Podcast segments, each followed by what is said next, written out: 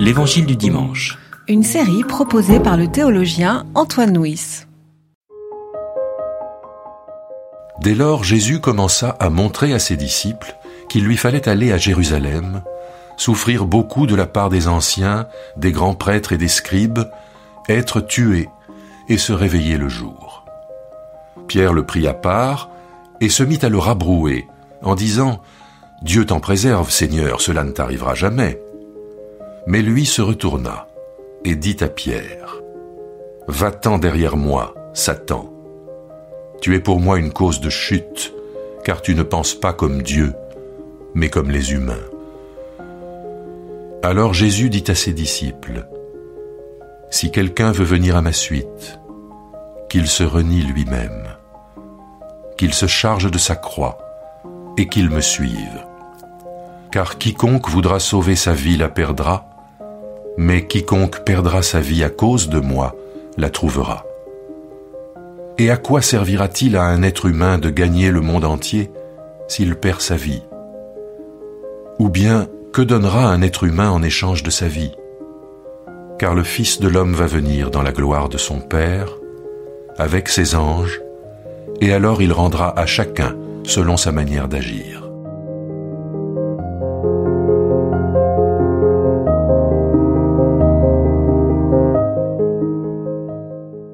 Le passage qui précède est la confession de foi de Pierre qui dit à propos de Jésus, Tu es le Christ, le Fils du Dieu vivant. Et dans ce passage-là, Jésus dit ce que ça signifie que d'être disciple de ce Christ-là.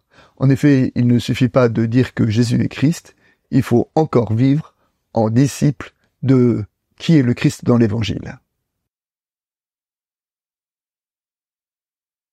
Jésus commence par dire que il faut que le Fils de l'homme soit rejeté par les scribes, les anciens, les grands prêtres. C'est que Jésus ne sera pas rejeté par les politiques, ni par Hérode, ni par euh, Pilate, euh, ni même par Judas, mais par les responsables religieux. Et en cela, ça nous dit toute l'ambivalence de la religion, la religion qui est capable du meilleur, qui est capable du meilleur dans l'histoire, mais qui aussi, nous le voyons là, est capable du pire. Pierre raboue Jésus. Alors c'est un peu étonnant parce que habituellement dans les évangiles, c'est Jésus qui rabroue ses disciples. Là, Pierre rabroue Jésus parce qu'il ne peut pas entendre cette annonce que Jésus, celui qui vient de désigner comme Christ, sera rejeté, trahi, qui souffrira et qui sera mis à mort. Et alors Jésus le renvoie en lui disant Ailleurs de moi, Satan. Alors toute l'ambivalence de ce passage-là, c'est Pierre, Pierre fondement de l'Église ou Pierre porteur de la parole du Satan. C'est cette ambivalence-là qui définit l'Église dans notre récit. Le cœur de notre passage, c'est il faut que le Fils de l'homme, qu'il soit rejeté, qu'il souffre, qu'il soit mis à mort. Il faut que. Pourquoi il faut? Comment entendre cet, impératif? Il faut que celui qui vient désigné par Christ soit rejeté, et soit mis à mort. Alors euh, la réponse à cette question est toute la question de la théologie, peut-être la question la plus difficile. Lorsque nous regardons la suite du Nouveau Testament, nous trouvons essentiellement trois réponses à ce pourquoi fallait-il. La première réponse, c'est une réponse euh, théologique, en disant que, en étant rejeté, en étant le plus bas des hommes, Jésus va jusqu'au bout de, de l'amour de Dieu, du don de Dieu. Dieu, quand il se donne, il se donne jusqu'au bout, jusqu'à en mourir sur une croix, c'est la réponse théologique. L'autre réponse, c'est la réponse euh, sacrificielle, hein, la relecture sacrificielle, mais au-delà du sacrifice, ce qu'il faut entendre, c'est le caractère posé du pardon de Dieu. Le pardon de Dieu n'est pas une décision de Dieu, le pardon de Dieu est un acte qui a été posé. Et Jésus est mort pour nous dire que le pardon, personne ne peut revenir sur ce pardon. Enfin, troisième interprétation, c'est l'interprétation écrite, en disant que L'économie de la croix, c'est l'économie de l'évangile qui opère un renversement des valeurs, un évangile dans lequel les vrais grands ce sont les vrais petits, les vrais maîtres ce seront les serviteurs, dans lequel le Christ se donne pour pouvoir, c'est en se donnant que qu'il est Christ, et donc une éthique, une éthique de la du paradoxe, une éthique de, l'attention au petit, à celui qui est rejeté. Voilà, les trois réponses du Nouveau Testament à ce fameux il faut que ce il faut que qui restera, pour le coup, la pierre angulaire de la théologie. Lorsque Pierre rabrouche Jésus, Jésus le traite de Satan. Et alors, il est assez difficile de parler du Satan, la Bible n'en parle pas tant que ça. Dans l'Évangile, le texte le plus clair qui parle du diable, c'est le récit de la tentation. Et dans ce récit de la tentation, que dit le diable? Il y a Jésus, tu es quelqu'un de formidable, alors transforme ces pierres en pain. Tu es quelqu'un de formidable, alors tu perds le pouvoir sur les ans. Tu, es quelqu'un formidable, alors jette-toi du haut du temple, les gens t'applaudiront, les gens seront en fascination devant toi.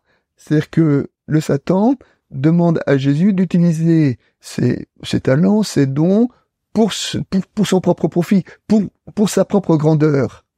Et donc lorsque Pierre dit à propos de la croix, cela ne t'arrivera pas, oui, il est vraiment de la parole du Satan, c'est-à-dire le refus d'un Jésus associé à la souffrance, parce qu'il ne pouvait concevoir le Messie en dehors des catégories de la gloire et de la victoire. Après avoir affirmé qu'il fallait que le Fils de l'homme euh, soit rejeté et qu'il soit mis à mort, Jésus maintenant dit, mais être disciple de ce Christ-là, ça a des conséquences. Vous aussi, vous devez prendre votre croix. Quiconque ne prend pas sa croix. Alors qu'est-ce que ça veut dire prendre sa croix? Prendre sa croix, ça veut dire euh, vivre un évangile dans lequel nous ne sommes pas le centre du monde, mais dans lequel nous plaçons Christ au centre.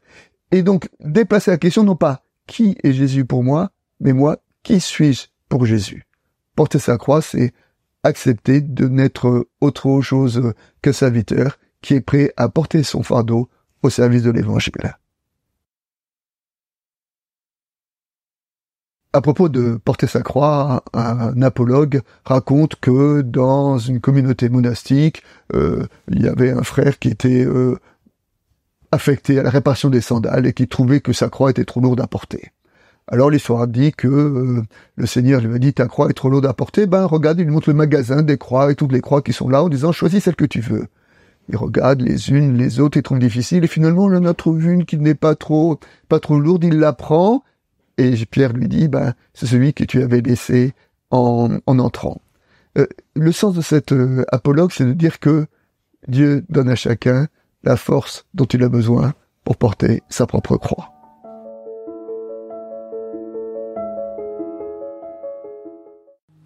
C'était L'Évangile du dimanche. Une série de regards protestants. Enregistrée par Antoine Nuis. Voix off, Dominique Fano-Renaudin.